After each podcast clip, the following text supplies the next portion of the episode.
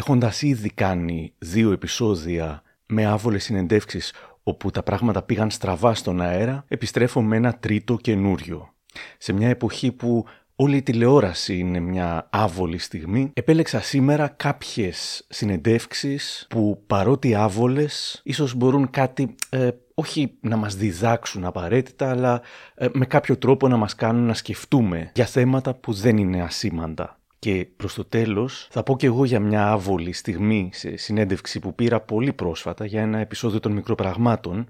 Είναι από τις περιπτώσεις που ζητάς από κάποιον να συμμετέχει σε ένα επεισόδιο, να σου μιλήσει για κάποιο άλλο πρόσωπο και έχεις ξεχάσει ότι έχεις γράψει κάτι άσχημο για αυτό το άτομο, όμως εκείνος, εκείνη στη συγκεκριμένη περίπτωση, το θυμάται καλά. Υπερβολικά καλά. Είναι τα podcast της Lifeo. Γεια χαρά, είμαι ο Άρης Δημοκίδης και σας καλωσορίζω στα μικροπράγματα, το podcast της LIFO που φιλοδοξεί κάθε εβδομάδα να έχει κάτι ενδιαφέρον. Αν θέλετε να μας ακούτε, ακολουθήστε μας στο Spotify, τα Google ή τα Apple Podcasts.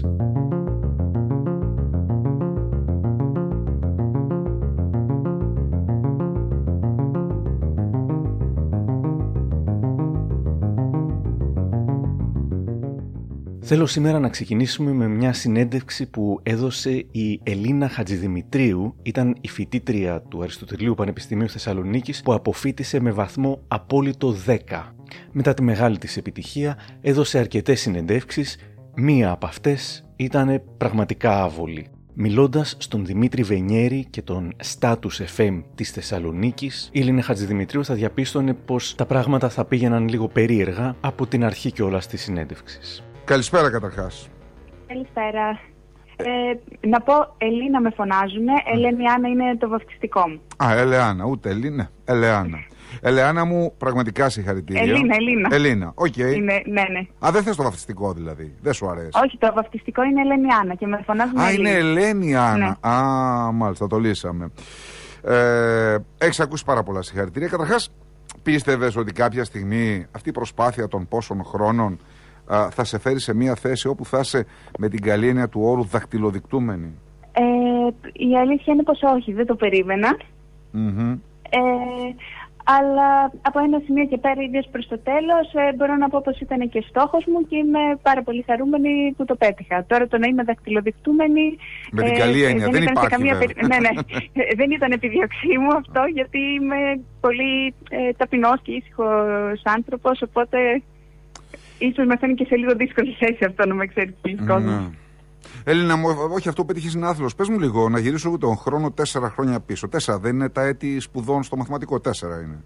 Ε, ναι, ναι. Εγώ στα 4,5 πήρα το πτυχίο. Mm-hmm. Και το τμήμα το μαθηματικό ήταν η πρώτη σου επιλογή. Το ήθελε ή συμπλήρωσε το μηχανογραφικό ενδεχομένως χωρίς να να το σκεφτείς πολύ καλά και πήγες. Γιατί με τέτοιες επιδόσεις θα μπορούσαν να σου ιατρική, θα μπορούσαν να σου, ξέρω εγώ, βιολογικό, θα μπορούσαν σε κάποια άλλη Ναι, καταρχάς ήμουν σε άλλη κατεύθυνση. Οπότε δεν έδωσα καν βιολογία για να πάω ιατρική βιολογικό. Μαθηματικό. Ε, Α, ήσουν ναι, σε. Ναι, είχα ναι. δώσει... ναι. ναι σε εμάς ήταν χωριστά. Όσοι θέλανε για ιατρικές δίνανε βιολογία και mm-hmm. όσοι θέλανε για ε, ΣΤΕ, πολυτεχνία δίνανε μαθηματικά. Με τι βαθμό, με τι βαθμούς είχε περάσει; Με πόσο μόρια εννοείται. Ναι, ναι, ναι, τότε. Ε, ε, με αναγωγή στο 20 θα ήθελα να μου το κάνεις. Είσαι και μαθηματικό μυαλό άλλωστε. με αναγωγή στο 20. Α πούμε. ναι, ρε παιδί μου, εγώ, εγώ θυμάμαι στα δικά μου τα χρόνια το Άριστα ήταν 5.000. Ε, σε εσάς δεν ξέρω με ποια κλίμακα μπήκατε. Ε, άρα με αναλογία στο 20 πόσο είχες; 19,3. 19,3 ναι. Δεν ήταν πολύ μεγάλος βαθμός και ο λίγον τι άδικος να τον ξοδέψει κανείς, δεν το λέω για σένα γενικώς, στο μαθηματικό; Ε, πολλοί κόσμος αυτό θεωρούσε τότε. Δεν είναι το πρώτος που μου το λέτε, αλλά εντάξει αυτό ήθελα, αυτό ακολούθησα. Ναι. Ε, Πώς έτσι, γενικά οι γυναίκες με τα μαθηματικά δεν το πολύ έχετε. Εσύ γιατί τέτοια έφεση και όρεξη για μαθηματικά; Ε, όχι και δεν το πολύ έχουμε. Εντάξει, πιστεύω δεν χρειάζεται να γίνονται διακρίσεις στο φύλλο. Ω, μα δεν είναι, δεν είναι αρνητική η, η, η, σύγκριση που κάνω. Απλά ρε παιδί μου, ε, εγώ θυμάμαι και στα δικά μου χρόνια, ας πούμε, ήταν περισσότερο οι κλασικές σπουδές, φιλολογικά μαθήματα και τέτοια. Μαθηματικά, χημεία, μάλλον στη χημεία πηγαίνατε. Μαθηματικά και αυτά πηγαίναμε περισσότερο, τα επιλέγαμε τα αγόρια της εποχής. Δεν ξέρω τώρα πώ άλλαξε η εποχή μας. Ναι, βασικά τώρα στη σχολή νομίζω είμαστε περίπου μισά-μισά αγόρια-κορίτσια, τουλάχιστον στο έτος μου. Όλο αυτό το mansplaining κάπως του δημοσιογράφου θα προκαλούσε πολλές αντιδράσεις. Μερικές από αυτές στο βίντεο του YouTube που υπάρχει. Ποιος είναι ο κύριος που αγορεύει με αυτόν τον τρόπο σε ένα κοριτσάκι 22 ετών, γράφει κάποιος. Άλλος. Από το πρώτο δευτερόλεπτο τραγικός. Απορώ ποιος τον ακούει. Αυτός άραγε τι σπούδασε. Βρήκα τι σπούδασε, αν και γνωστός ως ραδιοφωνικός παραγωγός, παρουσιαστής και δημοσιογράφος της Θεσσαλονίκης, ο Δημήτρης Βενιέρης, αδερφός του Κυριάκου Βελόπουλου, έχει σπουδάσει στο τμήμα Μηχανικών Τοπογραφίας και Γεωπληροφορικής, από το οποίο αποφύτησε το 87. Ένα χρόνο μετά από αυτή τη συνέντευξη, κατέβηκε υποψήφιος βουλευτής στην Α Θεσσαλονίκης με τη Νέα Δημοκρατία και εξελέγει στις εκλογές του Μαΐου, αλλά όχι στις εκλογές του Ιουνίου. Υπάρχει και συνέχεια πάντως σε αυτή την συνέντευξη, όχι απαραίτητα καλύτερη. Τώρα, τι κάνουμε από εδώ και πέρα; Πήραμε 10 και... Ε, συνεχίζω σπουδές. Έχω κάνει αίτηση για το μεταπτυχιακό εδώ στο τμήμα μας, το μαθηματικό του Απιθύτα, στην κατεύθυνση των θεωρητικών μαθηματικών. Ε, φαντάζομαι πως θα γίνω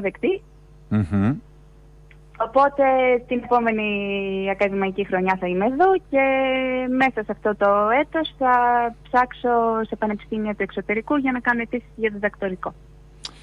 Στο ίδιο αντικείμενο πάντα. Ναι, ναι. Εμένα θα μου επιτρέψεις να σου πω ότι θεωρώ ότι ε, αυτό το μυαλό και αυτή η επίδοση είναι για κάτι παραπάνω, έτσι. Είπες, σου το είπαν και άλλοι πολλοί, στο λέω και εγώ για ακόμη μια φορά. Δηλαδή, δεν θα βλέπα το μέλλον σου να πας να διδάξεις μαθηματικά σε ένα σχολείο. Ε, όχι ότι απαξιώνω τον ρόλο. Ε, πρόσεξε με. Ναι, ναι, ε, δεν θέλω να απαξιώσω τον ρόλο κανένα εκπαιδευτικού μαθηματικού, έτσι. Απλά ένας αριστούχος με 10 δεν νομίζω ότι είναι για να πάει να διδάξει μαθηματικά σε μία αίθουσα. Είναι για κάτι περισσότερο. Αυτό εννοώ. Εντάξει, το καταλαβαίνω, ναι. Εσύ, εσύ έχεις σκεφτεί κάτι περισσότερο; Μια άλλη κατεύθυνση, ε, έναν προσανατολισμό. Έχω στο μυαλό μου την ακαδημαϊκή καριέρα που συνδυάζει και διδασκαλία σε φοιτητές αλλά και το κομμάτι της έρευνας που θέλω πάρα πολύ να ασχοληθώ. Mm-hmm. Αλλά εντάξει, προς το παρόν είναι μακρινός στόχος αυτός. Προέχει το μεταπτυχιακό και μετά το διδακτορικό. Ναι, είναι και περίεργο το αντικείμενο τώρα μεταπτυχιακό σε τι να κάνει κάποιος στα μαθηματικά. Δηλαδή, άμα είσαι βιολόγος, κάνεις, ε, σε γενετιστής, ξέρω, ασχολείσαι με τη γενετη... Ε, ή με κάτι άλλο. Ε, αν είσαι γιατρός. Ε, με τα μαθηματικά να κάνεις μεταπτυχιακό. Δεν, δεν το ξέρω, γι' αυτό ρωτώ. Ε, ναι, απλά είναι το ίδιο στυλ με το προπτυχιακό, απλά εμβαθύνουμε σε περισσότερα πράγματα και αποκτούμε καινούργιες γνώσεις. Μαθαίνουμε. Έχουμε διαφορετικά μαθήματα. Ναι, καταλαβαίνω. Ε, σε ενδιαφέρει να συνεχίσει και τη ζωή Και στο τέλος κάνουμε εργασία διπλωματική που είναι σαν ε, μια μικρή έρευνα. Σε ενδιαφέρει να συνεχίσεις στο εξωτερικό τη ζωή σου ή ε, είσαι της επιλογής να μείνεις σε Ελλάδα να παλέψεις εδώ; Γιατί πολλοί οι οποίοι τα καταφέρνουν όπως εσύ λένε ότι ο καλύτερος μου δρόμος είναι να πάω στο εξωτερικό, να πάω στην Αγγλία, να πάω στη Γερμανία, να πάω στη Γαλλία, να πάω στην Αμερική, κάπου αλλού. Εσύ τι, ναι. τι σκέφτεσαι να κάνεις; Ε, να συνεχίσω τη ζωή μου μόνιμα στο εξωτερικό δεν θα το ήθελα. Θα ήθελα να πάω για ένα διάστημα, ας πούμε για πέντε χρόνια, για να κάνω διδακτορικό, να αποκτήσω κάποια εμπειρία και διδακτική και μετά θα ήθελα να επιστρέψω στη χώρα μου. Μάλιστα. Ψάχνω να βρω κανένα μαθηματικό πρόβλημα να σου βάλω να δω πόσο καλό μαθηματικό μυαλό αλλά δεν θυμάμαι να σου πω την αλήθεια. δεν, δεν μου έρχεται κάτι να σε ρωτήσω για να μου το απαντήσεις. Καλύτερα η αλήθεια είναι, γιατί μου έχουν κάψει λίγο τον εγκέφαλο από το πρωί. Αλήθεια; Με τηλεφωνήματα, ναι, ναι. ναι. Λοιπόν, Ελίνα μου, εγώ σου εύχομαι κορίτσι μου τα καλύτερα. Ειλικρινά σου μιλώ. Νιώθω, νιώθω περήφανος που η πόλη μας ε, έβγαλε μία τέτοια φοιτήτρια η οποία έχει όλο το μέλλον μπροστά της και σου εύχομαι ό,τι προσδοκείς να σου έρθει με τον καλύτερο τρόπο. Σας ευχαριστώ πάρα πολύ. Να σε καλά, να σε καλά. Καλό σου απόγευμα. Καλή συνέχεια. Γεια χαρά. Γεια σας. Τραγική συνέντευξη σχολίασε κάποιο. Και μόνο που ο δημοσιογράφος θεωρεί ότι οι γυναίκες δεν ασχολούνται με τα μαθηματικά, ε, πράγμα το οποίο αν ίσχυε ε, δεν ήταν σίγουρα λόγω των περιορισμένων διανοητικών τους ικανοτήτων, αλλά από το γεγονός ότι ακαπελώνονταν από τους άντρες δεν είναι λίγα τα επιτεύγματα τα οποία οικειοποιήθηκαν άντρες και κανείς δεν πίστεψε τις ε, γυναίκες ε, μαθηματικούς οι οποίες είχαν λύσει τα προβλήματα. Ε, συνεχίζω το σχόλιο και μάλιστα αναρωτιέται σε ποια παιδεία μπορεί να κάνει κάποιος μεταπτυχιακό στα μαθηματικά. Ε, όλα αυτά φανερώνουν ότι δεν ήταν κατάλληλος για αυτή τη συνέντευξη. Και κάποιος άλλος έγραψε «Έλεος απλά, σε ποιο έτος ζούμε, συγχαρητήρια στην κοπέλα που άντεξε τέτοια συνέντευξη» για να λάβει την απάντηση από έτερο χρήστη του YouTube «Άμα έχεις ευφυΐα, δεν κολλάς πουθενά». Αργότερα, η Ελίνα Χατζηδημητρίους θα τοποθετούνταν για τα έμφυλα στερεότυπα που εμέσως προάγονται μέσα από την επισήμανση ότι η αριστούχος είναι γυναίκα. Θα ήθελα αρχικά να επισημάνω πως είμαι ο πρώτος άνθρωπος στην ιστορία της ΣΘΕ του Άπουθου που πήρε πτυχίο με 10 και όχι η πρώτη γυναίκα. Θα έλεγε σε συνέντευξή της στο Αθηναϊκό Μακεδονικό Πρακτορείο Ειδήσεων, απαντώντας στο ερώτημα αν η επισήμανση πως είναι η πρώτη γυναίκα, μπλα μπλα μπλα, την ενοχλεί ως διαχωρισμός ή την κάνει να αισθάνεται πως εμπνέει. Θα πρόσθετε, βέβαια, το φίλο μου στην προκειμένη περίπτωση πιστεύω ότι τονίστηκε επειδή το πλήθος των γυναικών που έχουν φοιτήσει στο τμήμα μαθηματικών από την ίδρυση της σχολής είναι μικρότερο συγκριτικά με αυτό των ανδρών, οπότε και η πιθανότητα να πετύχει γυναίκα μια τέτοια διάκριση ήταν εξορισμού μικρότερη σε σχέση με την αντίστοιχη πιθανότητα για έναν άντρα. Υπό αυτό το πρίσμα, λοιπόν, δεν είναι μια επισήμανση που με ενοχλεί. Επίσης, δεν θα ήθελα να πιστεύω ότι εμπνέω, καθώς θεωρώ το στερεότυπο που θέλει τις γυναίκες να μην μπορούν να διαπρέψουν στις θετικές επιστήμες αναχρονιστικό. Ωστόσο, επειδή δεν έχουμε όλη την ίδια άποψη επί του θέματος, εννοείται πως θα αισθανόμουν μεγάλη χαρά και τιμή αν μπορούσαν να εμπνεύσουν νέα κορίτσια να πιστέψουν στον εαυτό τους και να κυνηγήσουν το πάθος τους στις θετικές επιστήμες.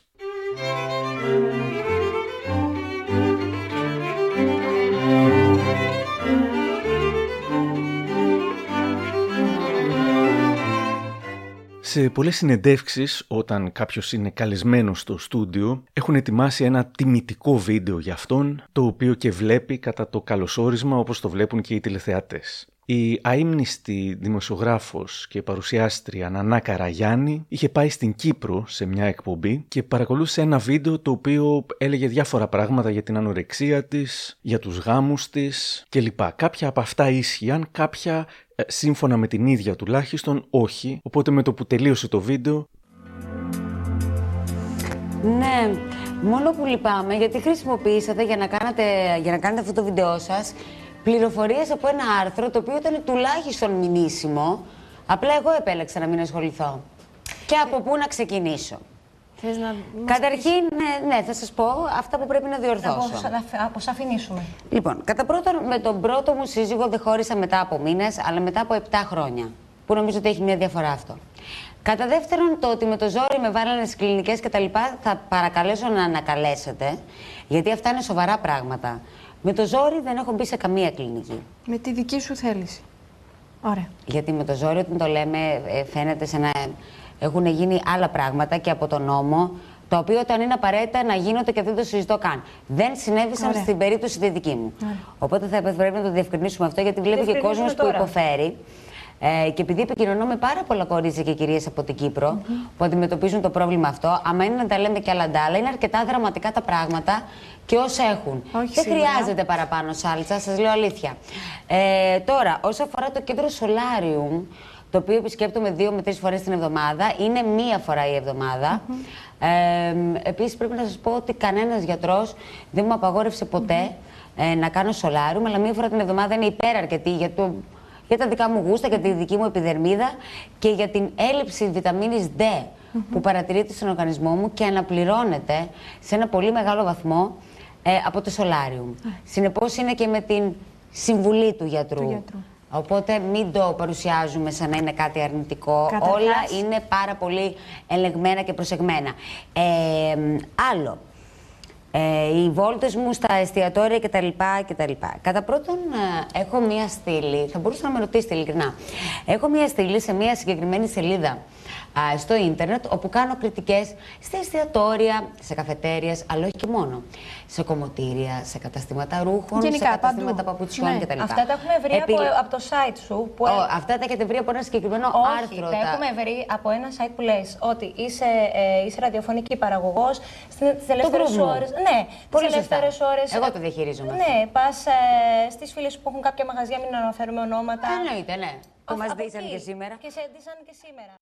Όντως είχαν χρησιμοποιηθεί για το βίντεο αποσπάσματα από ένα τυχαίο άρθρο που απλά γκουγκλάρανε και το πρώτο ίσως που βγήκε έγραφε αυτά. Ε, πολλά από αυτά ήταν λάθος. Ε, κάποια βέβαια που αρνήθηκε η Νανά Καραγιάννη δεν ήταν και τόσο λάθος. Ο εθισμός της ας πούμε στο σολάριουμ δεν δικαιολογούνταν από το ότι ο γιατρός της είπε να κάνει σολάριουμ για τη βιταμίνη D. Είναι τελείως μύθος αυτό.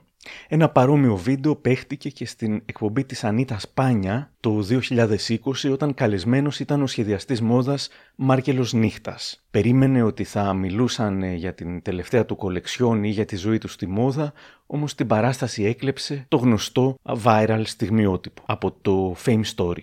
Ένα βίντεο που έχουμε ετοιμάσει για τον Μάρκελο. Ήρθε στη ζωή του η τηλεόραση. Ο Bob Marley είναι θρησκεία. Τελείωσε. Και το κιμόνο είναι θρησκεία. Και το λέδερ είναι θρησκεία. Σκάσε. Ηλίθεια. Σκάσε. Ηλίθεια. Ηλίθεια.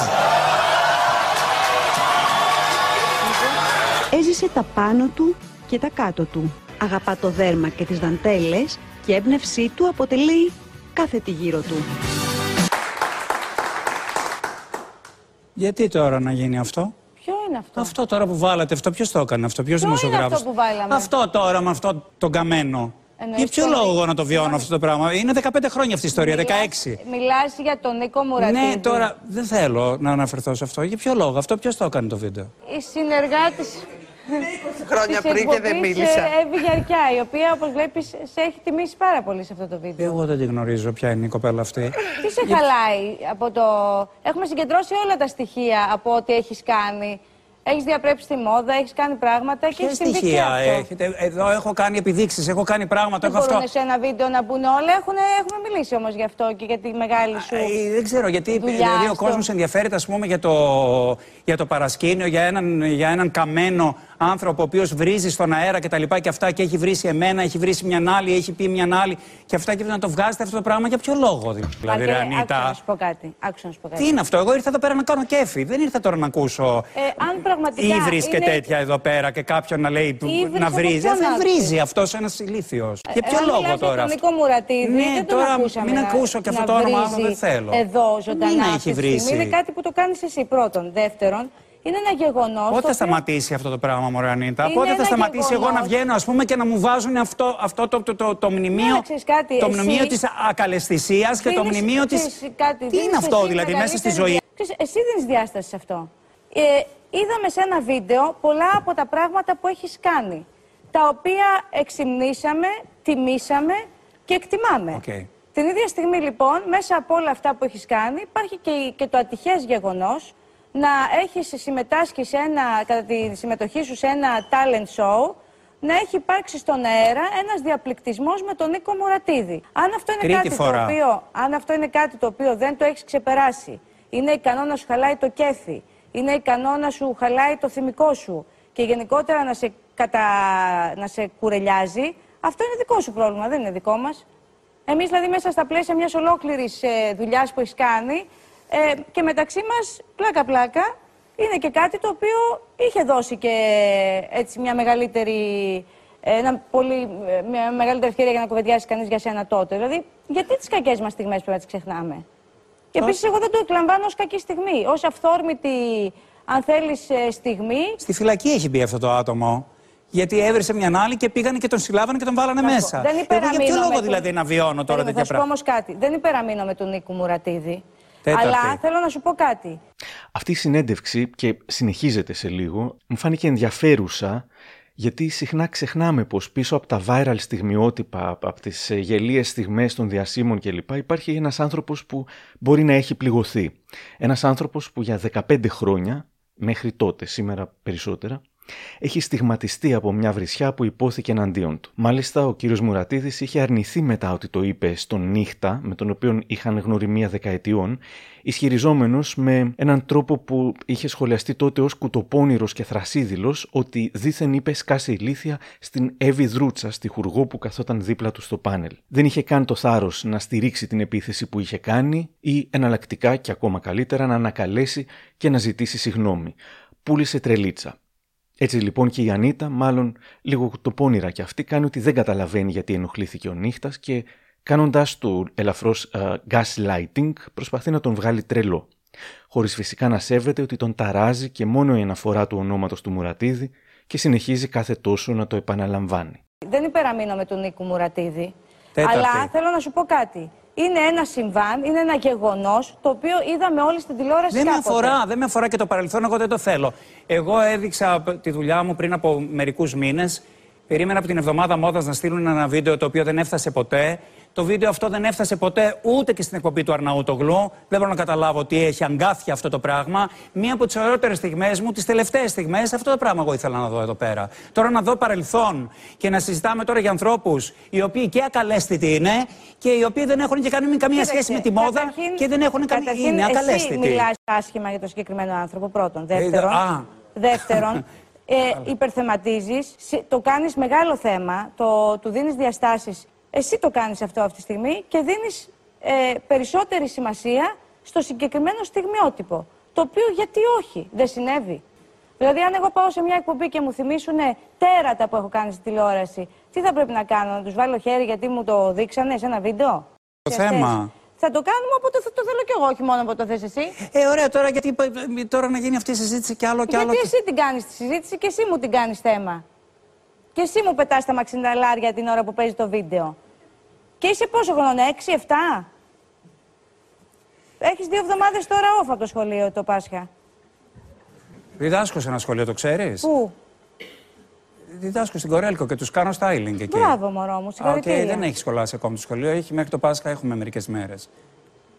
Εγώ το είπα με τη λογική ότι είσαι ένα μικρό αγόρι. Πέφτει η λογική μέσα στην πραγματικότητα. Εκεί το παρουσιάσατε. Εσείς το Και ξέρεις παρουσιάσετε και, αυτό. ποια είναι, και, Γιατί ποιο- ξέρετε ότι και αυτό το ποιος πράγμα είναι και. αυτός που πάει αυτή την κουβέντα συνέχεια, σε αυτή τη, έχει δίνει αυτή την πορεία στην κουβέντα. Έχω τη διάθεση να δείξω αυτό που μπορεί να μην ξέρουν πολλοί άνθρωποι για σένα και δεν μου επιτρέπεις να πάω την κουβέντα πιο πέρα σε δημιουργική και παραγωγική ε, διάσταση να της δώσω γιατί έχει κολλήσει στον Ανίτα, τι πιο- Κωσιπηλίκη με τον Νίκο Μουρατίδη Τι και πιο- έπαθες τέτοια Πέμπτη ζημιά φορά. Που είδες. Μα εσύ μου το, μου το Πέντε. εμπνέεις και το καλλιεργείς. Ναι. Έπαθες τέτοια φρικάρα που είδες Ε. αυτό. Δηλαδή, ε, σε περίμενα λίγο πιο χαλαρό τύπο, πιο cool, πιο ε, εύκολο ε, στο να ξεπερνάς τις κακοτοπιές και σε είχα για να πετάς πάνω από, τα, από τον καιρό. Αυτό το θέμα δεν θες να το αφήσουμε δηλαδή στην άκρη για να πούμε για τα δημιουργικά πράγματα. Ωραία, Θες πάμε να το... τώρα να πατήσουμε το play. Πάμε δημιουργικά. Γιατί Μου αυτό την μπορεί. έσπασες, με ξενέρωσες. Και εσύ. Για να, βγάλεις, να βγάλετε αυτό το πράγμα τώρα. Θα ξεφύγετε από αυτό το 2003. Και θα κάθομαι που εγώ έγινε αυτό- νομίζεις να είμαι πάνω από το βίντεο που έχουν ετοιμάσει για το Μάρκελο Νύχτα. Μα γι' αυτό σε ρώταγα εγώ να και μου λες κοιτάω εσύ από θα- πάνω τι έχουν κάνει και αν υπάρχει κάτι το οποίο σε πειράζει μέσα σε αυτό. Πού να ήξερα ότι όλο αυτό εσύ δεν το βλέπεις σε μια γραφική στιγμή και ο ποιος συνεργάτης μου να καταλάβει ότι όλο αυτό μπορεί να αποτελέσει για σένα λόγο να, να, να χαλαστείς, να πούμε, και να φρικάρεις. Είναι δυνατόν. Είναι δυνατόν. Ο Το Θέμος έχουμε το ξα- έπιζε επί, επί χρόνια το ίδιο. Τότε που συνέβη. Όχι, επί μία δεκαετία. Ε, Και τι Μέχρι έγινε, που ρε πήρα- φίλε, παίζουν κάποιοι άνθρωποι να πούμε κάποιες ατσαλοσύνε που έχουν γίνει στη τηλεόραση. Εσύ είσαι τόσο κομιλφό. Ναι. Είσαι τόσο τσούτσου. Ναι, Είσαι τόσο τσούτσου. ναι είμαι. Δεν Δεν σε θέλω είχα εγώ για διάφορα τόσο- πράγματα να γίνει. Δηλαδή, πού είναι η ροκιά σου, πού είναι το Μα εδώ περιθώριό ήρθα- σου, πού είναι το προχωρημένο σου; Τέλος πάντων, εδώ ήρθα, έδειξα τη δουλειά μου, έδειξα το αυτό με έναν τρόπο ο οποίος ήταν κοπιαστικός και τα λοιπά. Τα έφερα όλα αυτά τα πράγματα εδώ πέρα σε εικόνα. Ήρθα με ένα λεξίπτωτο. Δεν μπορούμε να φύγουμε από την τριβή Γιατί μιας γκρινιάζεις, τηλεόρασης αγάπη και από μου, το γιατί- κοτσομπολιό. Γιατί γκρινιάζεις; Γιατί είμαι γκρινιάρη. Άλλο αυτό. Πες ότι είσαι γκρινιάρης, να Είμαι. μείνουμε σε αυτό. Μάρκελος νύχτας γκρινιάρης, πολύ περισσότερη γκρίνια μετά το διαφημιστικό διάλειμμα. Ω, Μαζί με το gaslighting, η Ανίτα προσπαθεί να τον κάνει να νιώσει άσχημα, να νιώσει ενοχές που δεν είναι πιο, ξέρω εγώ, ροκ, χαλαρός κλπ. Λες και είναι δουλειά ή υποχρέωση του κάθε ανθρώπου να είναι όπως τον θέλει η παρουσιάστρια ή να καθοδηγείται με τον ίδιο τρόπο που εύκολα καθοδηγούνταν τα παρατράγουδά της. Όμως, και ενώ θα περίμενε κανείς πως μετά τις διαφημίσεις θα τα είχαν βρει και θα βρίσκαν κάτι άλλο να συζητήσουν, οι συνεργάτες της Ανίτας ξαναπετάνε σπόντε, όπως ο τραγουδιστής Δημήτρης Κοριαλάς, ξεκαρδισμένο κιόλας για το τι θα γίνει τώρα με το Μουρατίδη, μη γίνουν κι άλλα, λέει, και λένε ξανά και ξανά το όνομα του Μουρατίδη. Στο τέλος, η κυρία Πάνια βγάζει και ψυχιατρική διάγνωση για τον νύχτα, ο οποίος όντως ανέχτηκε πολλά εκείνο το βράδυ. Γέγονε, γέγονε. Τέλος, προχώρα. Άστα. Λένε, εσύ πες τα δικά σου. Λοιπόν. Μην γίνουν κι άλλα. Ρωτάει ο Νίκος. Τώρα δα, θα γίνουν άλλα. Ρωτάει ο Νίκος και ο Σ' αρέσει Δημήτρης. να το αναμοχλεύεις. Πάμε στο Fashion Week. Όχι. Μα Δεν θέλει το Fashion Week. Θα λέει, θα γίνουν κι άλλα, λέει. Είπα, μην γίνουν κι άλλα. Ξέρεις γιατί; Α, αν το ξανακούσω αυτό το όνομα, παιδιά, θα σας αφήσω μόνο σας να το λέτε όλο αυτό το πράγμα Γιατί και αυτά. τέρπεται από αυτό. Γιατί το αγαπάει αυτό. Του αρέσει αυτό που έχει συμβεί. Αν ρωτήσεις έναν ψυχολόγο αυτή τη στιγμή, θα σου πει ότι αυτός ο άνθρωπος μέσα από αυτό... Δεν θέλω να σταθώ μανίτα αυτό, σε παρακαλώ. Πάω να φύγω από αυτό, με φύγουμε. ξαναγυρνάς! Να φύγουμε από αυτό. Πού δεν ξαναγυρνάω πάω, στο εδώ. Fashion το Week! Ο συνεργάτης σου σε ξαναγυρνάει αυτό, αναφέροντας ονόματα τα οποία, τα οποία Στο είναι Fashion αυτό. Week σου είπα Εσύ. να πάμε. Δεν μ' ακούς. Πάντως και ο κύριος Νύχτας θα έπρεπε να ξέρει που πήγε. Πήγε σε μια εκπομπή χαβαλετζίδικη με μια παρουσιάστρια τελείως σχήμα και έξω από τα δόντια και ιδιοσυγκρασιακή. Δεν πήγε στον Κυριλέ Χατζη Νικολάου ή στους ντοκιμαντερίστικους πρωταγωνιστές του Θεοδωράκη για να περιμένει αξιοπρεπή υποδοχή και μεταχείριση. Στην Ανίτα πήγε. Όμως, όσον αφορά τη συνεχή απορία της παρουσιάστριας, τι σε πείραξε, Α σκεφτούμε λίγο πόσες φορές είχε ακούσει ο νύχτας αυτή τη φράση υπομορφή κοροϊδίας και δίθεν αστείου, bullying στην πραγματικότητα, από γνωστούς και αγνώστους. Πόσες φορές θα τον έχουν φωνάξει με θηλυκό ουσιαστικό στο δρόμο, πόσες φορές θα τον έκραξαν φωνάζοντάς τον ηλίθια ή λέγοντάς τους σκάσε ηλίθια. Και ας σκεφτούμε αν είναι διαφορετικό με εκείνο που είχαμε πει στο επεισόδιο για τον Μιχάλη Ασλάνη, πως μετά από την διαπόμπευσή του από τον Τριανταφυλόπουλο, που χωρίς κανένα λόγο διάβαζε το προσωπικό του ημερολόγιο στον αέρα, παιδιά χτυπούσαν το κουδούνι του, πιτσαδόροι άφηναν τις παραγγελίες ή άνθρωποι τον έβλεπαν στο δρόμο και όλοι έκραζαν «Σουσέλ, Σουσέλ» και «Σίκα, Σουσέλ».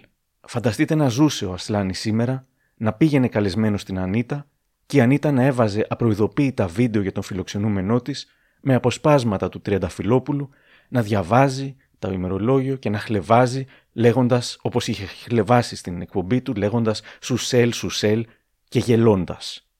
Έτσι ίσως ένιωσε και ο Μάρκελος νύχτας, μόνο που το δικό του απόσπασμα, μετά τη βρισιά εναντίον του, περιείχε και τα θερμότατα χειροκροτήματα και τα γέλια όλου του ζωντανού κοινού που ήταν στο Fame Story τότε. Δηλαδή, α, το punchline εναντίον του τελείωνε με γέλια και χειροκροτήματα και επεφημίες.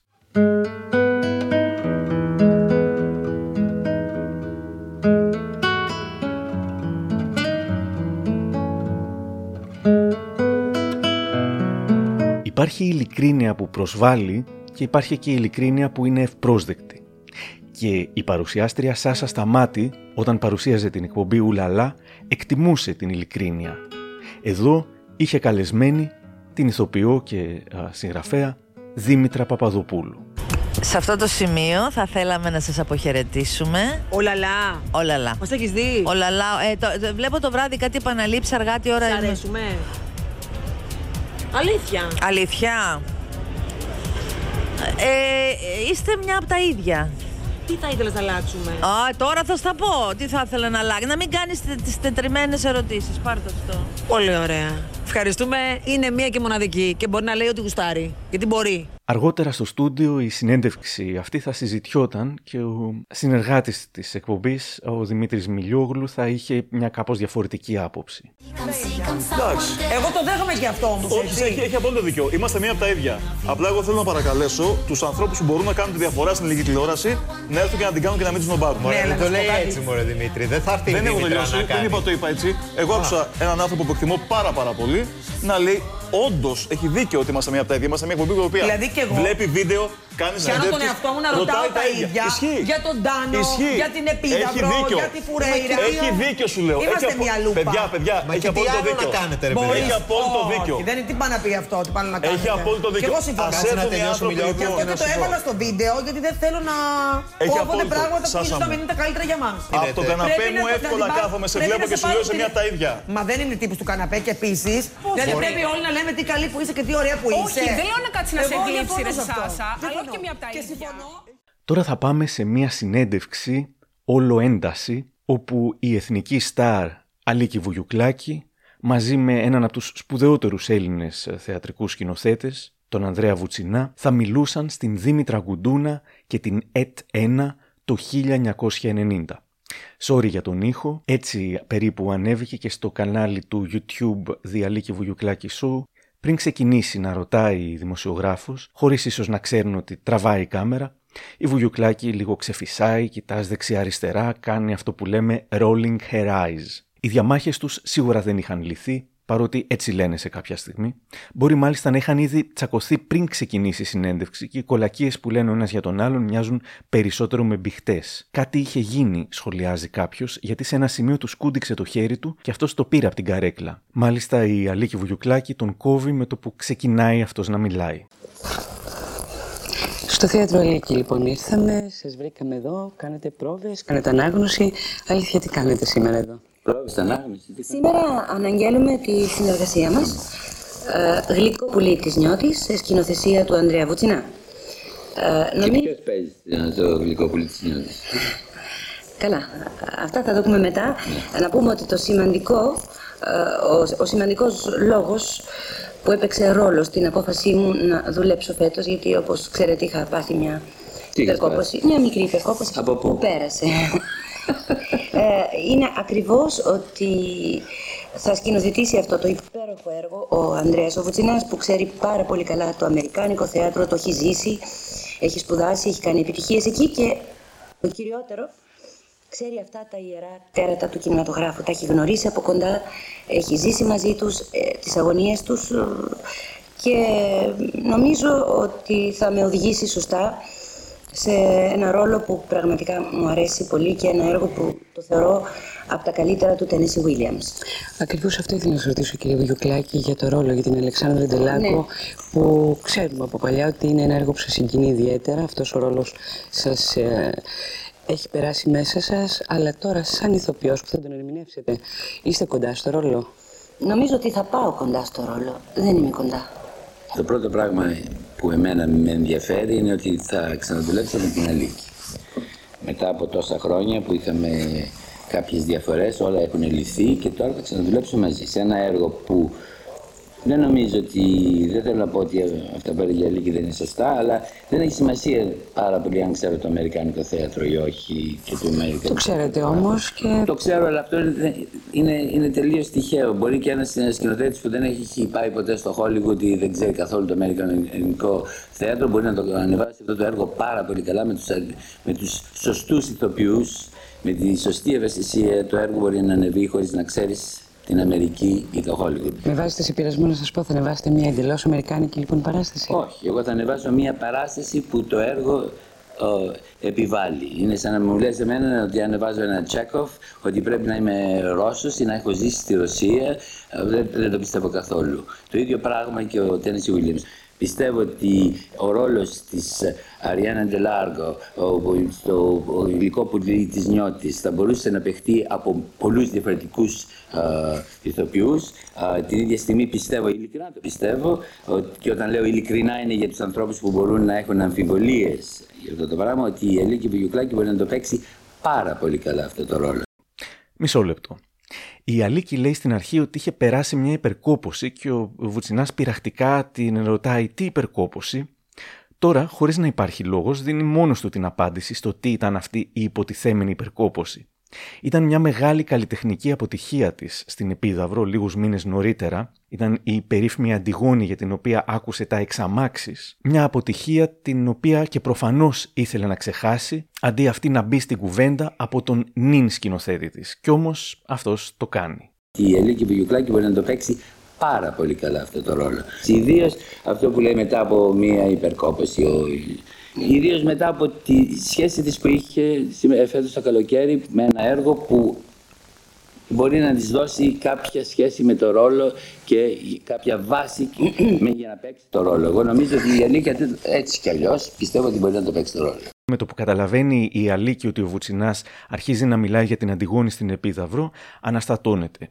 Αρχίζει να ψιλοκουνιέται από τη θέση της, πιάνει νευριασμένη τα μαλλιά της, ξεροβύχει και βάζει το χέρι της στο πόδι του. Δεν ξέρουμε με πόση πίεση, για να του δείξει ότι πρέπει να σταματήσει. Στα σχόλια του YouTube, νεύρα και στήσιμο και αποτυχία όλα μαζί συσσωρεύτηκαν. Και «Έρε νεύρα, βρε την Αντιγόνη τι μας έκανε γαμότο, Αλίκη σ' αγαπώ». Κλείνουν τη συνέντευξη με κολακίες. Όμως ο Βουτσινάς προλαβαίνει να πετάξει και την τελευταία μπηχτή, ότι δηλαδή η Αλίκη λέει τα ίδια κολακευτικά λόγια σε όλους τους σκηνοθέτες με τους οποίους συνεργάζεται.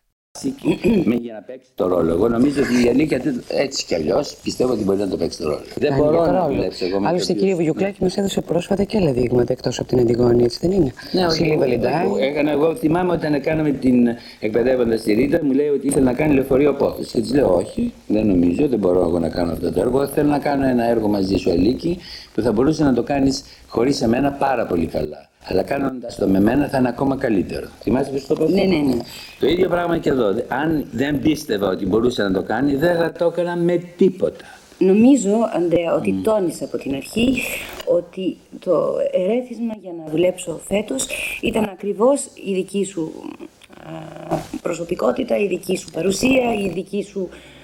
ε, Ναι, αλλά το μόνο πρόβλημα που έχουμε εδώ πέρα, Λίκη μου, είναι ότι εσύ είσαι μια καταπληκτική μαθήτρια. Έχω ακόμα την κάρτα σου που μου, λέει, που μου έχεις γράψει ότι, λες ότι είσαι ο καλύτερος μου δάσκαλος και, είμαι, και ελπίζω να είμαι η καλύτερη σου μαθήτρια για το Ναι. εκπαιδεύοντας τη Ρίτα. Ναι. Και ένα πράγμα που έχεις κάνει και κάθε φορά είναι προς τιμή σου, ότι κάθε φορά που δουλεύεις με ένα σκηνοθέτη λες το ίδιο πράγμα. Νομίζω Λοιπόν. ότι προσπαθώ κάθε φορά να πάρω ό,τι γίνεται περισσότερο δίκιο. από Ε, μα το έχεις σκηνοθέτη που κι εγώ επιλέγω να Γι' αυτό σου λέω ότι συνεργαστώ έχεις απόλυτο δίκιο. Έχεις και απόλυτο αυτή τη δίκιο. φορά έχει υπόψη σου θα σε εξεζουμίσω. για, για πέντε χρόνια που έρχονται. Ότι πρέπει να αποφασίσει, θα ανεβάσω εγώ αυτά τα ε, έργα. Καλά, κακά. Δουλεύουν, δεν δουλεύουν, εγώ θα τα ανεβάσω. Έχει φτάσει, έχεις φτάσει σε μια στιγμή στη ζωή σου και στην καριέρα σου που έχεις το δικαίωμα να κάνεις αυτό που θέλεις εσύ. Τους αρέσει, εντάξει, δεν τους αρέσει, είναι παιδιά, τι να κάνουμε. Εκείνο που ξέρεις και πρέπει να το ξέρεις. Και κοίταξε τι έγινε φέτος το καλοκαίρι. Είναι καταπληκτικό δηλαδή να σκεφτεί κανένας ότι τα δύο έργα που ήταν οι μεγαλύτερες επιτυχίες, οι πρακτικές, ποια ήτανε; Ποια ήταν; Ναι, ποια ήταν; Η Αντιγόνη της Βουγιουκλάκη και η μύδια του Βουτσινά. Λοιπόν, όλοι οι άλλοι δεν με ενδιαφέρεται. Ειλικρινά δεν με ενδιαφέρεται καθόλου.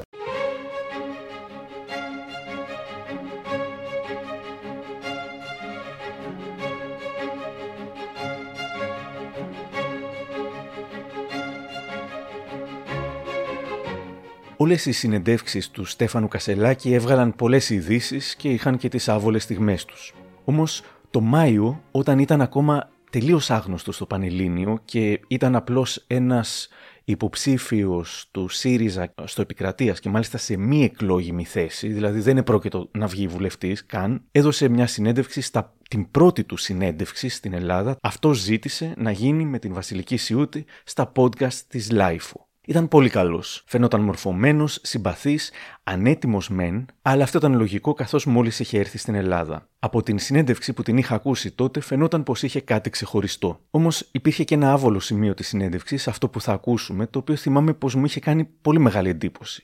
Ενώ τα έλεγε όλα πολύ ωραία και άνετα, στην ερώτηση ποια είναι η διαδρομή του προς τον ΣΥΡΙΖΑ ή κάτι περίεργο έγινε. Στην αρχή προσπάθησε πλάγια να αποφύγει να απαντήσει, μετά εμέσως κατηγόρησε την δημοσιογράφο πως νοιάζεται για το ε, παραπολιτικό, για το κουτσομπολίστικο του πράγματος και μετά συνέχισε να επεκφεύγει. Και η Βασιλική Σιούτη όμως άρχισε να φέρεται λίγο περίεργα, να πιέζει ευγενικά ξανά και ξανά επιμένοντας την ερώτηση. Ένιωσα άβολα και δεν ήξερα τι ακριβώς γινόταν, πάντως κάτι γινόταν. Όταν άκουσα την συνέντευξη, είχα πάρει τηλέφωνο τη Βασιλική Σιούτη και ανάμεσα στα άλλα της είπα πως η στοιχομηθεία της μου έκανε, αυτή μου έκανε εντύπωση και αναρωτήθηκα αν υπήρχε κάτι από πίσω που δεν καταλάβαμε. Υπήρχε και μου είπε. Ας ακούσουμε όμως πρώτα το απόσπασμα. Εσύ πώς βρέθηκες στον, α, στον ΣΥΡΙΖΑ, αυτό δεν μας το είπες πριν. Θες το παραπολιτικό, ε; Ε, όχι, δεν είναι παραπολιτικό, έχει και ουσία. Το παραπολιτικό. Αφού είπαμε ότι είσαι η μεγάλη έκπληξη του Μμ. ψηφοδελτίου επικρατείας του ΣΥΡΙΖΑ και νομίζω ότι σε έχει και βιτρίνα. Μα είναι στο ψηφοδέλτιο επικρατείας, είναι οι άνθρωποι, είναι η βιτρίνα. Είναι οι άνθρωποι που Ναι. βάζουν στη βιτρίνα τα, τα κόμματα. Αυτό μπορώ να σου πω είναι ότι δεν υπάρχει καμία συναλλαγή ε, μεταξύ εμένα και του Προέδρου και της ομάδας του. Όντως με, με έχουν προσκαλέσει σε, αυτό, σε αυτή την προσπάθεια μ, επειδή καταλαβαίνω την εμπειρία που έχω ζήσει και στην Ελλάδα και στο εξωτερικό και πιστεύω ότι μπορώ να προσφέρω μερικές καλές ιδέες. Εσύ Ε, πώς γνώρισες τα στελέχη του ΣΥΡΙΖΑ; Πάλι το παραπολιτικό. Μα δεν είναι παραπολιτικό, είναι ουσία. Είναι πώς βρέθηκε ένας άνθρωπος. Δεν πιστεύεις ότι πρέπει να υπάρχει και διαφάνεια σε σχέση με αυτό, να ξέρουμε για τους πολιτικούς πώς βρέθηκαν για τους περισσότερους. Εδώ ξέρουμε. Α πούμε, για παράδειγμα, αν αντί για σένα απέναντί μου είχα τον Νίκο Φίλη, να σου πω έναν πρώην Ναι. υπουργό κιόλας της κυβέρνησης ΣΥΡΙΖΑ και ένα γνωστός στέλεχο, ή τον Ευκλήδη Τσακαλώτο, ε, και ξέρουμε πώς βρέθηκαν και, είναι και θα μας λέγανε ότι ξεκινήσανε, ήταν μέλη της νεολαίας του Ρίγα Φεραίου ο Φίλης, έτσι βρέθηκε μετά στον συνασπισμό, μετά στον ΣΥΡΙΖΑ και μετά βρέθηκε εδώ πέρα. Ε, για σένα, που δεν ήσουν σίγουρα σε κάποια κομματική νεολαία, ήσουν εδώ, στη- δηλαδή ο συνηθισμένος τρόπος, έναν νέο άνθρωπο και όλη η ηλικία σου, είναι είναι- να σου πω την Έφη Αχτσιόγλου για παράδειγμα, που είναι μια νέα κοπέλα, περίπου στην ηλικία σου. Ξέρουμε πώς βρεθήκαν. Ήταν οι περισσότεροι μέλη της κομματικής νεολαίας και μετά βρέθηκαν στο κόμμα. Σίγουρα υποψιάζομαι ότι εσύ δεν βρέθηκες με αυτόν τον τρόπο. Δεν σε ρωτάω για κάποιο λόγο. Δεν θέλω να βρούμε το παραπολιτικό. Ωραία. Α το πούμε ότι αρχίζει από το γεγονός ότι είμαι απόδημος και μου δόθηκε η ευκαιρία ως απόδημος να, να υπάρχει μια θέση στο ψηφοδέλτιο. Εντάξει, δηλαδή, άμα δεν υπήρχε. Ε, άμα Είναι δεν- και ο Όθωνας Ηλιόπουλος απόδημο. και ο Όθωνας και ένα Τάσα Ρωμανού και νομίζω είμαστε τρεις από την Αμερική και νομίζω είμαστε οι μόνοι τρεις που τουλάχιστον ε, ξέρω, ε, δεν ξέρω, τουλάχιστον η Νέα Δημοκρατία ξέρω ότι δεν υπάρχουν τρεις από Αμερική εκεί πέρα. Ε, και θα θέλουμε να, να προωθήσουμε θέματα των αποδείγματων. Δηλαδή έγινε κάτι σαν κυνήγι, μ, όπως με τα, στο κυνήγι ταλέντων ας πούμε και σε ανακάλυψαν και σου προτείναν, έγινε έτσι ή είχες εσύ και πριν μια επαφή; Επειδή έχει αρκετή έκπληξη για την έκπληξη που λες εσύ το πώς γνωρίστηκα, θα την αφήσω για το μέλλον να ακουστεί.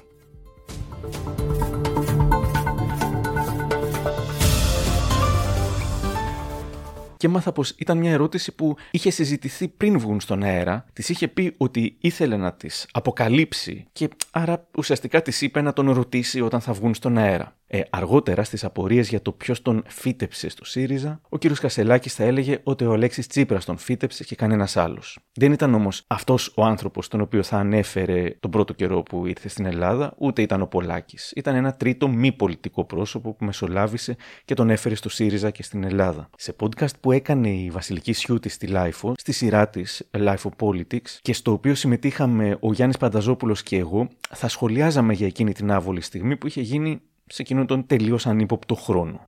Θα σας πω λοιπόν δύο σημεία του παρασκηνίου που ίσως φωτίζουν λίγο περισσότερο τα πράγματα σε σχέση με αυτό που είπε ο Άρης που ρώτησε πριν.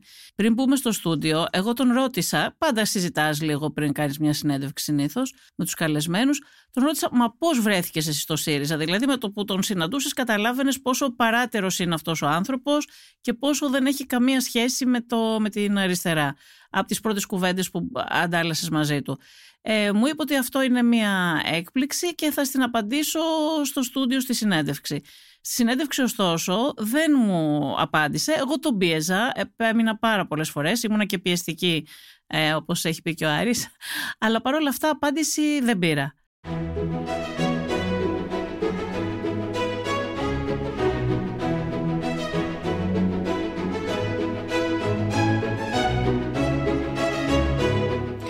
Και οι συνεντεύξεις του Νότης Φακιανάκη έχουν ε, πάντα τις περίεργες στιγμές τους. Ο δημοσιογράφος και παρουσιαστής Τάσος Τρίφωνος τον είχε καλεσμένο το 2012 στην Κύπρο και έκαναν μια εκπομπή η οποία δεν παίχτηκε ποτέ. Την έχει ανεβάσει ο Τρίφωνος στο κανάλι του και την είδα. Η αριστερή τότε κυβέρνηση της Κύπρου θεώρησε πως ο Σφακιανάκης είπε διάφορα πράγματα που ήταν μη μεταδώσιμα. Και τι δεν είπε εδώ που τα λέμε, για Χρυσή Αυγή, για το πόσο καλή ήταν η δικτατορία του Παπαδόπουλου, για ναι, τα γνωστά του, που αργότερα θα, τα, θα του δινόταν βήμα σε διάφορα μέρη για να τα πει. Η συνέντευξη κόπηκε λοιπόν, δεν παίχτηκε ποτέ και όπως μου είπε ο Τάσος Τρίφωνος, ο Σφακιανάκης ενοχλήθηκε, αλλά όχι φυσικά με τον ίδιο, στον οποίο θα έδινε συνέντευξη τέσσερα χρόνια μετά. Αυτή τη φορά μεταδόθηκε. Ο Τάσος του είχε ζητήσει να μην μπουν σε κουβέντα για πολιτική και για τα κόμματα κλπ. Όταν ο Σφακιανάκης πήγε το θέμα στους σε εισαγωγικά λαθρομετανάστες, ο Τρίφωνος ίσως να αναστέναξε από μέσα του. Φαντάσου να κοβόταν και αυτή η εκπομπή, τζάμπα άλλο ένα πολύ ωραίο γύρισμα όπως και το προηγούμενο χρόνια πριν, όμως το χειρίστηκε εξαιρετικά. Οι άνθρωποι αυτοί οι οποίοι μετανάστευσαν όμως δεν ήταν λάθρομετανάστες. Ήταν μετανάστες οι οποίοι πήραν άδεια από την χώρα στην οποία Ναι. πήγαιναν, όπως και η μητέρα μου και εγώ. Εντάξει, μην πάμε Χωρίς εκεί όμως. άδεια συνεπάγεται λαθρομετανάστευση. λαθρομετανάστευση. Λαθρομετανάστευση σημαίνει βιασμός. Σε στεναχώρησε, ρε παιδί μου. Εννοείται πως με Ή το στενοχώρησε. σεβάστηκες ότι εντάξει, δέσποινα, άμα δεν θέλεις. Okay. Όχι, σαφώς και το σεβάστηκα. Η γνώμη της ήταν η αντίληψή της και η, η ζωή της είναι διαχειρίσιμη από εκείνη. Ναι. Αυτό που Δικαίωμά λες, της. το μιλήσατε, συμφωνήσατε, διαφωνήσατε; Καθόλου, τίποτα δεν μιλήσαμε. Δεν μιλήσαμε τίποτα. Με ένα μήνυμα που μου έστειλε που μου έλεγε ότι ε, διαφωνώ με αυτά που είπες και δεν μπορώ να συνεργαστώ μαζί σου. Με γεια σου, με χαρά σου, δεν τρέχει και τίποτα. Και τι απαντήσεις; Δεν απάντησα ποτέ. Τι να απαντήσω. Δεν Άρα είναι καλό πειράχτηκε. Δεν είναι θέμα. κακό, Από την ρωτάω. πρά- Βεβαίω και πειράχτηκα από την πράξη του ανθρώπου, ο οποίος με λογοκρίνει, με κατακρίνει, χωρίς να, έχει να αντιληφ- χωρίς να έχει αντιληφθεί τι είναι αυτό που είπα και τι είναι αυτό που εγώ πρεσβεύω. Διότι εγώ έχω μνήμη, ενώ οι περισσότεροι εξ αυτών των ανθρώπων είναι αμνήμονε. Και αυτός που έχει μνήμη έχει δικαίωμα να μιλεί. Οι άλλοι που δεν έχουν μνήμη λένε ότι να είναι, ότι τους κατέβει ή έχουν επιλεκτική μνήμη, αυτοί δεν έχουν δικαίωμα ομιλίας. Θα πρέπει να είναι δηλαδή πολύ σοβαροί, να ρίχνουν τη γλώσσα τους στο μυαλό τους, να, ε, να, πώς το λένε, να σκαλίζουν την μνήμη τους, να θυμηθούν καλά, να είναι βέβαιοι για αυτά που λένε και μετά να τα εκφράζουν. Εγώ, ο ίδιος μετανάστης, με τους μετανα... η γυναίκα μου ξένη είναι. Δεν ήρθε παράνομα στην πατρίδα μου να μου την βιάσει, χωρίς να της δώσω εγώ την άδεια. Και εδώ τώρα το κόλπο είναι στημένο και ήρθαν ορδές ανθρώπων οι οποίοι βιάζουν την πατρίδα μας. Ένα το κρατούμενο. Και δύο, τώρα γράψτε το αυτό. Πριν από καμιά εικοσαριά χρόνια, ο Τουρκούντος Ζαλ, ο, προ, ο πρωθυπουργός της Τουρκίας, είχε πει: Για να τελειώνουμε με τους απέναντι, θα τους ρίξουμε δύο εκατομμύρια μουσουλμάνους και έσβησε η Ελλάδα. Αυτό γίνεται αυτή τη στιγμή. Αυτό το έγκλημα διαπράττουν. Ναι, αλλά είναι πρόσφυγες, παρόλο που εγώ δεν σε είναι ρώτησα για τους πρόσφυγες. συναδέλφους Είναι σου. ρηψάσπιδε, δεν είναι πρόσφυγες. Είναι πρόσφυγες Είναι ριψάσπιδες, με δεν είναι παιδιά πρόσφυγες. που φεύγουν είναι από τις ριψάσπιδες, χώρες δεν είναι πρόσφυγες. Ε, νομίζω είσαι άδικος. Είναι ριψάσπιδες, δεν είναι πρόσφυγες. Δεν τους επετέθη καμία άλλη χώρα, ξένος δηλαδή λαός. Φύγαν από την πατρίδα τους που έχει εμφύλιο πόλεμο. Ναι, σου ξαναλέω ότι αυτό ακούγεται ακραίο. Φύγαν από την πατρίδα τους που έχει εμφύλιο πόλεμο. Ρί- Ρίξαν την ασπίδα και απεχώρησαν. Και μην ξεχνάς ότι αυτοί οι άνθρωποι, γιατί εγώ τους έζησα όλο το καλοκαίρι στην ΚΟ, έρχονται με πορτοφόλια γεμάτα με πεντακοσάρικα. Είναι απίστευτο αυτό που είδα. Είναι όλοι πλούσια παιδιά. Μιλάμε τώρα πολλά λεφτά. Και αυτοί που έρχονται με τα μωρά που δεν έχουν στον ήλιο Με μοίρα. τα μωρά που η μάνα τους έχει ένα πορτοφόλι γεμάτο, τι θα πει τα μωρά; Ναι, αλλά τώρα αυτό όταν το λες δεν καταλαβαίνεις ότι. Όχι, δεν ακούγεται- καταλαβαίνω και δεν θέλω να καταλάβω και δεν με ενδιαφέρει να καταλάβω την γνώμη των άλλων, η οποία είναι λανθασμένη στον βιασμό της πατρίδος μου. Που θα μου κάνουν εμένα το στρατόπεδο που αποστρατικοποίησαν, γιατί τα νησιά μας εκεί είναι η άκρη. Ε; Είναι Ναι, τα σύνορα. τα- Ναι, είναι μεθοριακή γραμμή. Αποστρατικοποίησαν λοιπόν τα στρατόπεδά μας, πήραν τα παιδιά μας του στρατού και έχουν βάλει τώρα μετανάστες λαθρέους στην Ελλάδα, οι οποίοι δημιουργούν hot spot που συνεπάγεται καυτό σημείο. Η μετάφραση. Καυτό σημείο. Εσύ δεν ένιωσες ρατσισμό στη Γερμανία, όντας Εγώ έζησα, Βάσκοφ; εγώ έζησα ρατσισμό. Εμείς δεν είμαστε ρατσιστές απέναντι στους ανθρώπους, ό,τι φυλή, ό,τι χρώματος κι αν είναι. Δεν είμαστε. Ο καθόλου. Καθόλου βέβαια. Οι Αμερικάνοι είναι ρατσιστές. Οι Γερμανοί είναι ρατσιστές. Οι Εγγλέζοι είναι ρατσιστές. Κάτσε, υπάρχουν επιθέσεις εναντίον μεταναστών και τα Ποιες λοιπά. επιθέσεις, Στην- πού; Στην ε, Ελλάδα, στην Α, που, Αθήνα. χτυπου- που, ρίξανε δύο κλωτσιές στα κάτι κα- χαρτόκουτα. Ε, όχι, δεν είναι έτσι. Αλλά πώς είναι; Δεν είναι έτσι. Πώς είναι; Ε, υπήρξαν κακοποιήσεις, Πώς, πού; ξύλο. Πού; Στην Ελλάδα. Εναντίον. Γιατί των δεν μεταναστών. μαλώνουν οι δικοί μας μεταξύ τους να πούμε για, πολιτικούς, ε, ε, για πολιτικές διενέξεις; Άμα μαλώσεις με έναν άνθρωπο που είναι από άλλη χώρα, δηλαδή τι είσαι, ρατσιστής; Όταν όμως αυτοί οι άνθρωποι έρχονται εδώ, σου λέω και πάλι, βιάζουν την πατρίδα μας με τον χειρότερο τρόπο. Μα δεν Και θέλουν μας- να μείνουν εδώ. Θέλουν να φύγουν να πάνε προς τα πάνω. Και τι είμαι εγώ, κέντρο διερχομένων; Γεωγραφικά είσαι Και γιατί εδώ. δεν μένουν στην. Του- Α, κουτάσο μου. Φεύγεις από την ε, Συρία, είσαι πρόσφυγας, αλλά είσαι ρηψάσπης, γιατί σε, σε διώξαν οι γονείς σου να πούμε που σου δώσανε τα φράγκα που είχαν στην πάντα, τα πήρες εσύ στο Τι πορτοφόλι. έπρεπε να μείνουν εκεί να σκοτωθούν Όχι. οι άνθρωποι; Όχι, έπρεπε να λύσουν τα προβλήματα της πατρίδος τους. Αφού εκεί έχει γίνει το έλα να δεις. Εμφύλιος είναι, δεν είναι πόλεμος με Μα άλλη είναι ο χώρα. εμφύλιος του εμφυλίου ο εμφύλιε.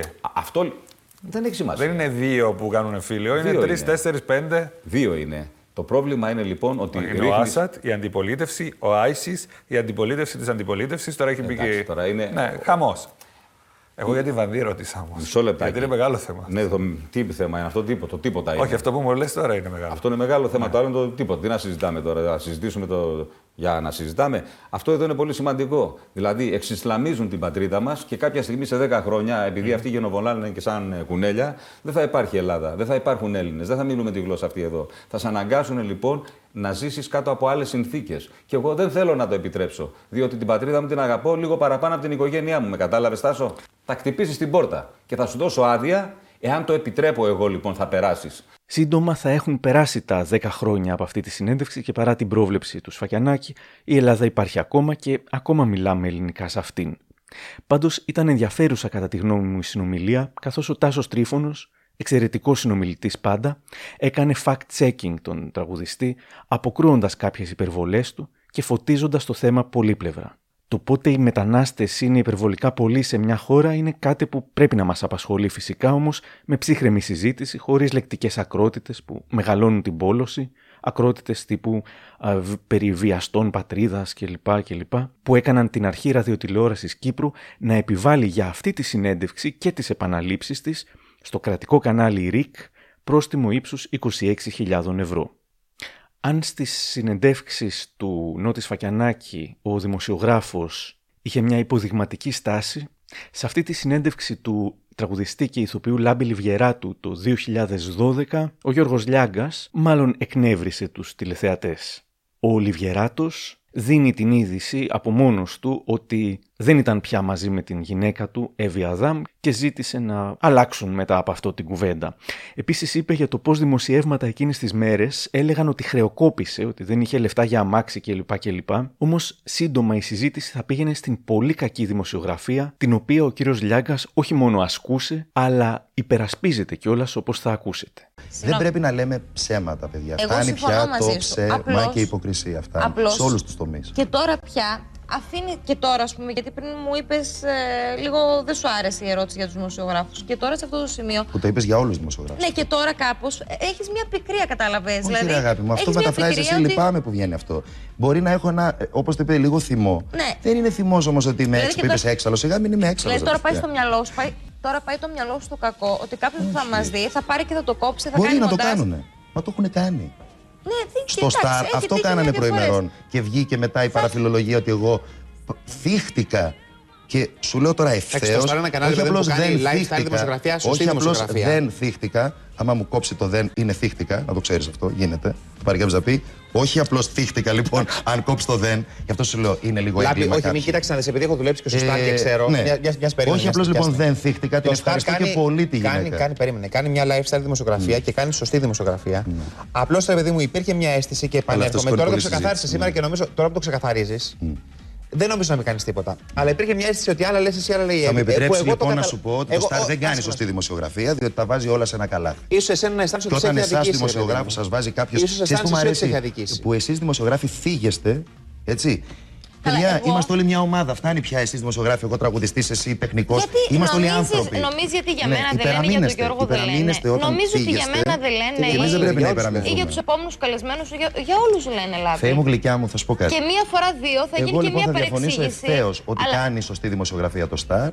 Διότι κάνει επιλεκτική. Όπου γουστάρει, όπου δεν γουστάρει μπορεί να τσακίσει. Μήπως όμως, ρε Και τα Λάμπη, βάζει όλα σε ένα μήπως καλάθι. θέτε κι εσείς Γιατί όμως- θέλει να κάνει αυτό το Κάτσε, καλιαρδό, κάτσε. ας πούμε. Ότι όλοι λέμε καλιαρδά. Λάμπη, μια ότι στιγμή, μόλις εγώ περίμενε, πω κάτι περίμενε. πρέπει να με κοροϊδέψει. Λάμπη, πολλές φορές το Star κάνει και με Μάλλον δεν χιούμορ. θες να με αφήσεις να μιλήσω. Και εμένα που έχω δουλέψει στο Star 6 χρόνια, και εμένα με αντιμετωπίσουν με χιούμορ πολλέ φορέ και Δεν μου κάνουν αρέσει το πλάκα. χιούμορ. Έχω άλλο χιούμορ, αγάπη. Πιθανόν, εντάξει, Έχω δεν πολύ είναι πιο να μας γλυπτισμένο αρέσουν χιούμορ όλα. από το Ωραία, Star. εγώ το δέχομαι Που αυτό ότι έχουμε μπορεί να βρει μας από το αρέσει το χιούμορ καλιαρδό. του Star. Όποιος τολμήσει και μιλήσει στην κάμερα, τον πήραμε και τον κάναμε βούλτιο. Άλλο εγώ θέλω να σου πω. Είναι Μήπως λίγο όμως το μπασκλά στο γεγονός- χιούμορ. Κάτσε Εκεί να σου πω γιατί κάτι. ο δημοσιογράφος. Είναι λίγο λαϊκό. Ναι, ε, ε, αυτό είναι λαϊκό. Πριν όμως Έχω μεγαλώσει με έλεγε. Φρέντι Γερμανό, κατάλαβες. Ναι, πριν Και με ο- αρκά. Το Star δεν έχει χιούμορ αρκά Πριν και όμως Φρέντι Γερμανό. έλεγες ότι εσύ σέβεσαι τους ανθρώπους που δουλεύουν και περιμένουμε το ματσούκι απ' έξω. Ωραία. Και περιμένουν για μια δήλωσή σου. Και θα εσύ το σεβαστώ βάζεις- για μια Ε, δήλωσή γιατί μου να την μην ώρα που βγαίνω να σέβεσαι; τραγουδήσω φέη μου επί προσωπικού θέματος. Τώρα πα καλά και εσύ ή είσαι κουρασμένη από τη δουλειά. Τι την ώρα εννοείς; που ετοιμάζομαι να βγω να τραγουδήσω, θα βγει, θα μου κάνει προσωπική Όχι, ερώτηση για τη ζωή ευγενικά μου. λες, δεν θέλω να απαντήσω. έτσι Ευγενικά είναι. δεν ακούνε, σου λέω αγάπη μου. Ευγενικά του το είπα και επέμενε ο δημοσιογράφος. Και του λέω, σε παρακαλώ πολύ, δεν φτάνει. Δεν, δεν. Όχι, εκεί επιμένει. Μα τώρα πλάκα μου κάνεις. Όχι, απλώς- Προσέξτε, παιδιά, τα- ο κόσμος τα ξέρει αυτά. Μην Ναι. λέμε. Δηλαδή ήρθε Ναι. ευγενικός δημοσιογράφος.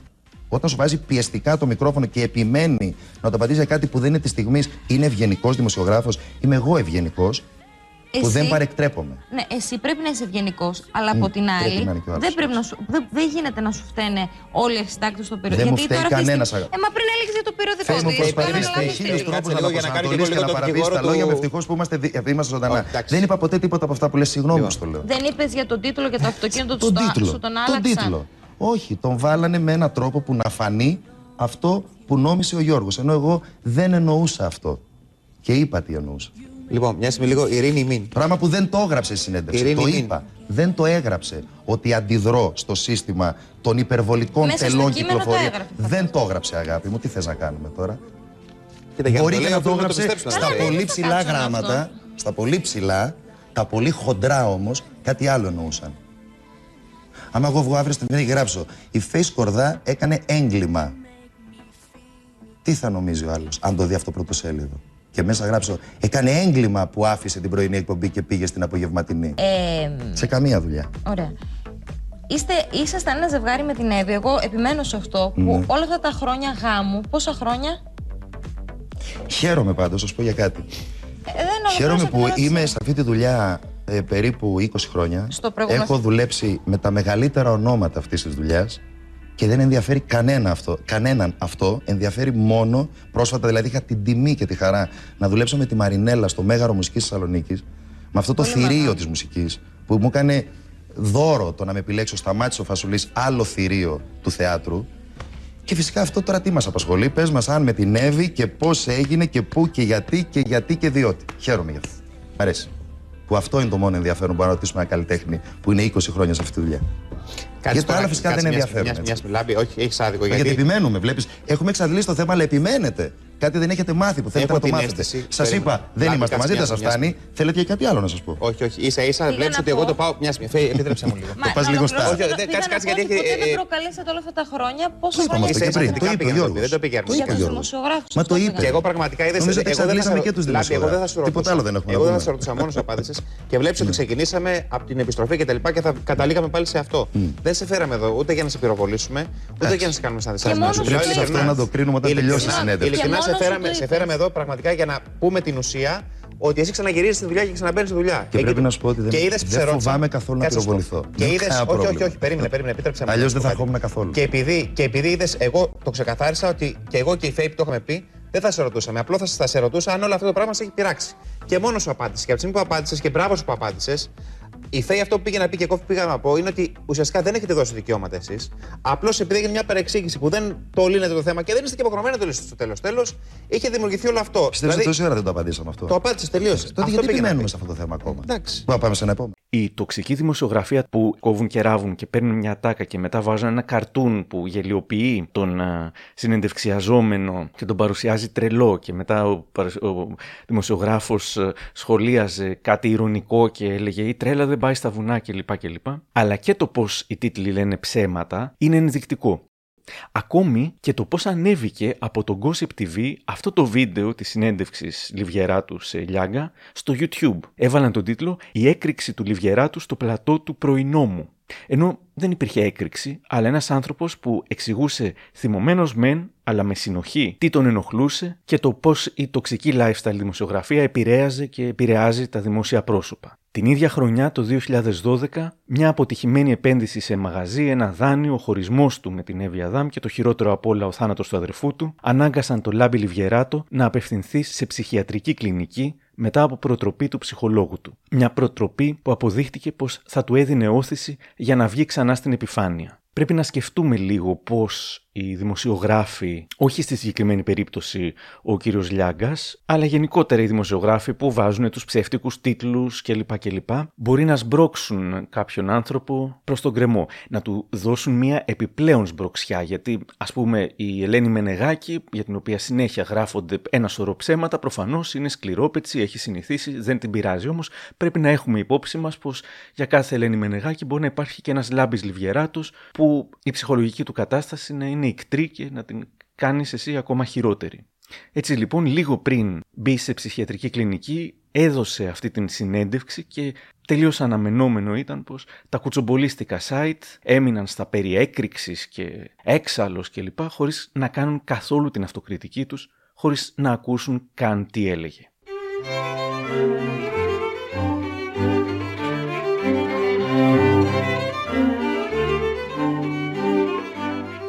Και φτάνοντας τώρα προς την τελευταία συνέντευξη, άβολη συνέντευξη, πόσο άβολο το να έχεις κοροϊδέψει από την εκπομπή σου ή να νιώθουν ότι τους έχεις κοροϊδέψει και να στο θυμίζουν όταν βρίσκεστε μαζί στον αέρα. Αυτό συνέβη με τον Σπύρο Μπιμπίλα και τον Βαγγέλη Περί την περίοδο του Μήτου στο πρωινό του Αντένα πρέπει όχι να κάνουμε έναν εμφύλιο, θα πρέπει να κάνουμε ένα ενιαίο μέτωπο εναντίον αυτών των τριών, πέντε, δέκα, είκοσι, δεν ξέρω πώς είναι. Ναι. Κύριε Περί, εγώ ναι. χαίρομαι που τα λέτε αυτά σήμερα, γιατί αν θυμάστε πριν 10 χρόνια, σας είχα πάρει τηλέφωνο και σας είχα πει ότι προσέξτε τι λέτε για μένα στην εκπομπή του Θέμου, διότι γελιοποιούσατε κατά κάποιο τρόπο, όπως εσείς νομίζατε με το χιούμορ σας, το άτομό μου και σας πήρα τηλέφωνο και σας είπα προσέξτε τι λέτε. Χαίρομαι πάρα πολύ που σήμερα αναθεωρείτε. Ωραία. Πολύ το πώς λειτουργούσατε στην Ωραία, τηλεόραση. Προφανώς ο καθένα.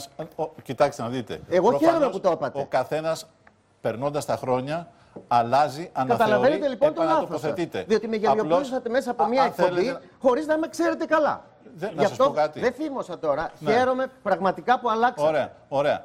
Να σας πω και κάτι. Ειλικρινά δεν θυμάμαι να σας έχουμε γελιοποιήσει. Έχω την εντύπωση ότι ποτέ δεν έχουμε γελιοποιήσει κανέναν. Αλλά Για αν να έχετε πάρω τέτοιο... τηλέφωνο όχι, από το σπίτι του Κώστα του Παναγιωτόπουλου, το του τρα... φίλου μου ναι, του ναι. Μπαρμπάρ, θα το θυμάστε, επί... δεν μπορεί να Θυμάμαι το πολύ καλά. Να σας πω τι μου είπατε. Ότι δεν ήσασταν εισαγγελέας στη δίκη του Κλίντον. Αυτό μου είπατε. Ε, βέβαια, δεν με γελιοποιούσατε. Το, το οποίο ούτε καν είχε ε, αναφερθεί στην εκπομπή. Είχα υποσχεθεί ότι θα σας πω κι εγώ μια τέτοια ιστορία ε, που δεν έγινε βέβαια στον αέρα, αυτό θα ήταν πραγματικά πολύ άβολο, αλλά εγώ ένιωσα άβολα.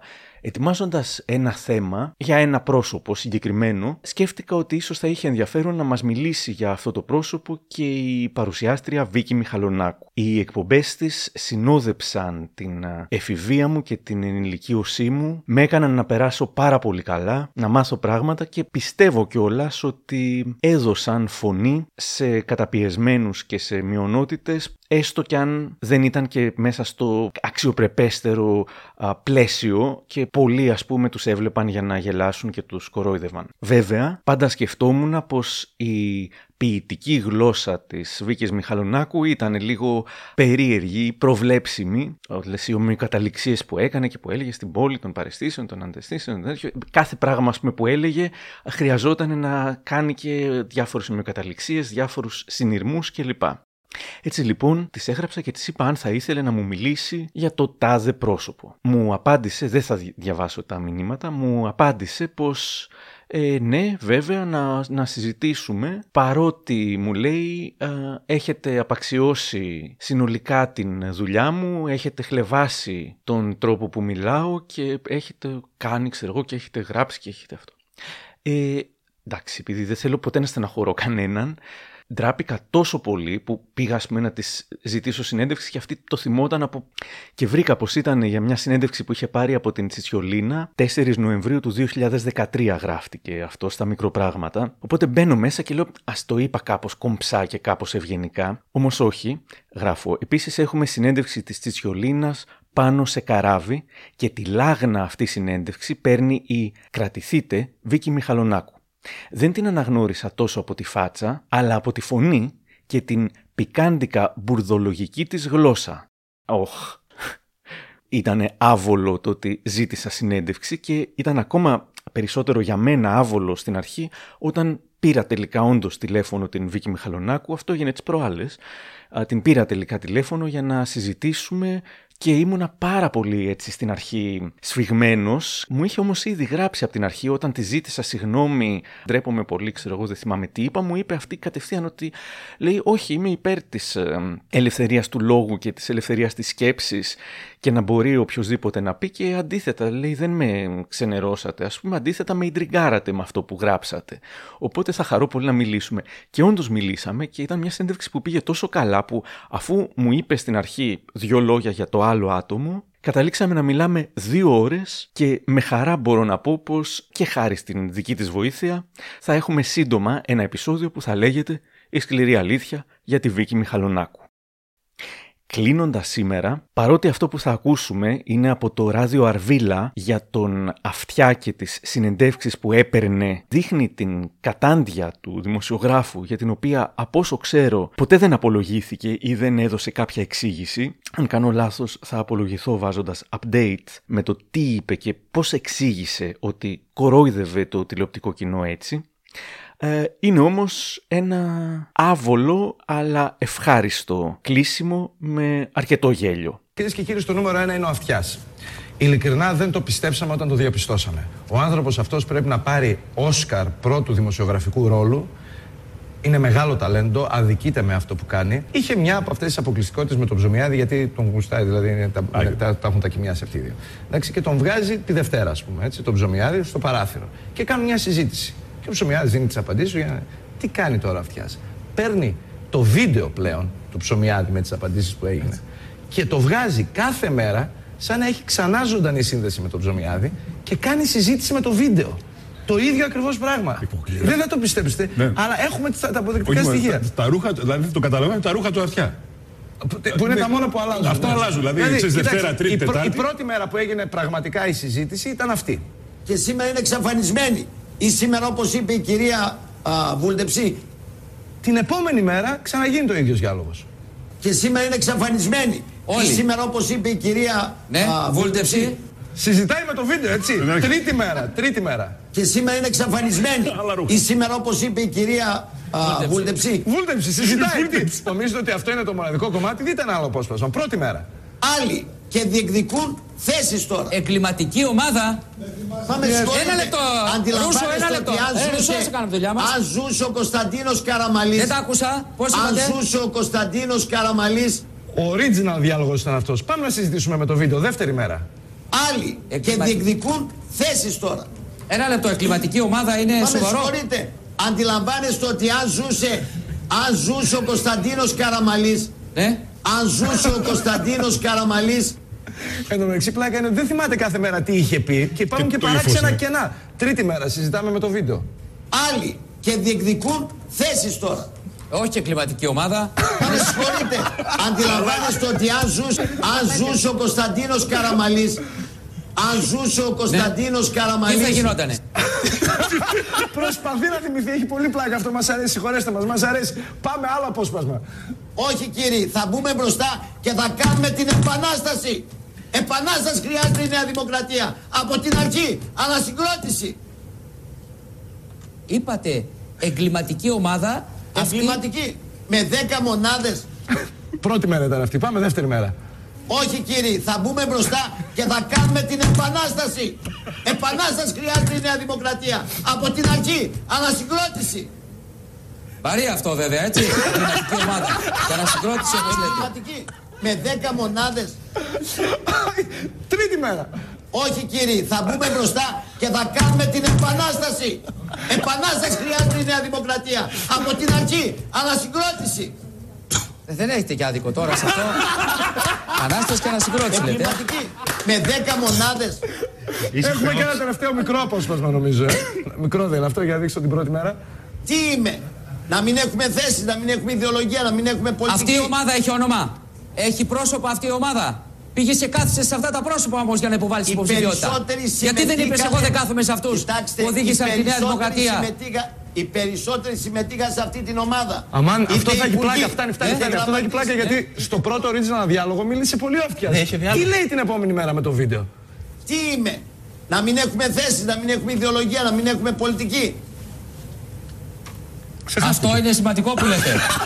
Μπορεί να μην υπάρχει Οι ιδεολογία. περισσότεροι συμμετείχαν. Ναι. Κοιτάξτε, οι περισσότεροι συμμετείχαν. Οι περισσότεροι Ναι. συμμετείχαν σε αυτή την ομάδα. Ό,τι να είναι, ό,τι να είτε είναι. υπουργοί. Για να δούμε την είτε τρίτη μέρα το γραμματείς. ίδιο ακριβώς σημείο. Τι είμαι. Να μην έχουμε θέσεις, να μην έχουμε ιδεολογία, να μην έχουμε πολιτική. Έτσι είναι. Πες καλά. Οι περισσότεροι συμμετείχαν. Κοιτάξτε, οι περισσότεροι συμμετείχαν. Οι Έλα, φτάνει, περισσότεροι φτάνει. συμμετείχαν σε Από τα αυτή κορυφαία νούμερα. Ένα μπράβο για όλα αυτά.